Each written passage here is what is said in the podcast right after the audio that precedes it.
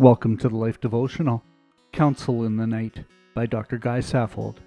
I will praise the Lord, who counsels me. Even at night my heart instructs me. Psalm 16:7. There is something about the night. Things of the day fade away. Quiet descends. Perhaps we are restless. Often we are at peace, but always we are alone with our thoughts.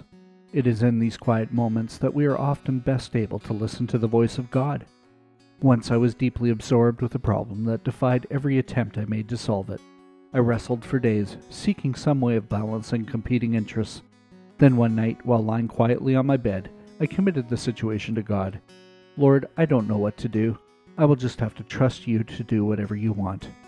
With that prayer, I rolled over to go to sleep, but then the first bit of a solution appeared to my mind. Lord, is that from you? I wondered. I began to listen, and the answer gradually came. What had eluded me so thoroughly became clear. It was, indeed, the right answer. Someone might suggest that this was simply my own thoughts, but I knew better. My heart, in the quiet of the night, had at last moved in response to God's prompting. I thanked Him for the insight that had been impossible to find previously. God speaks to us in many ways.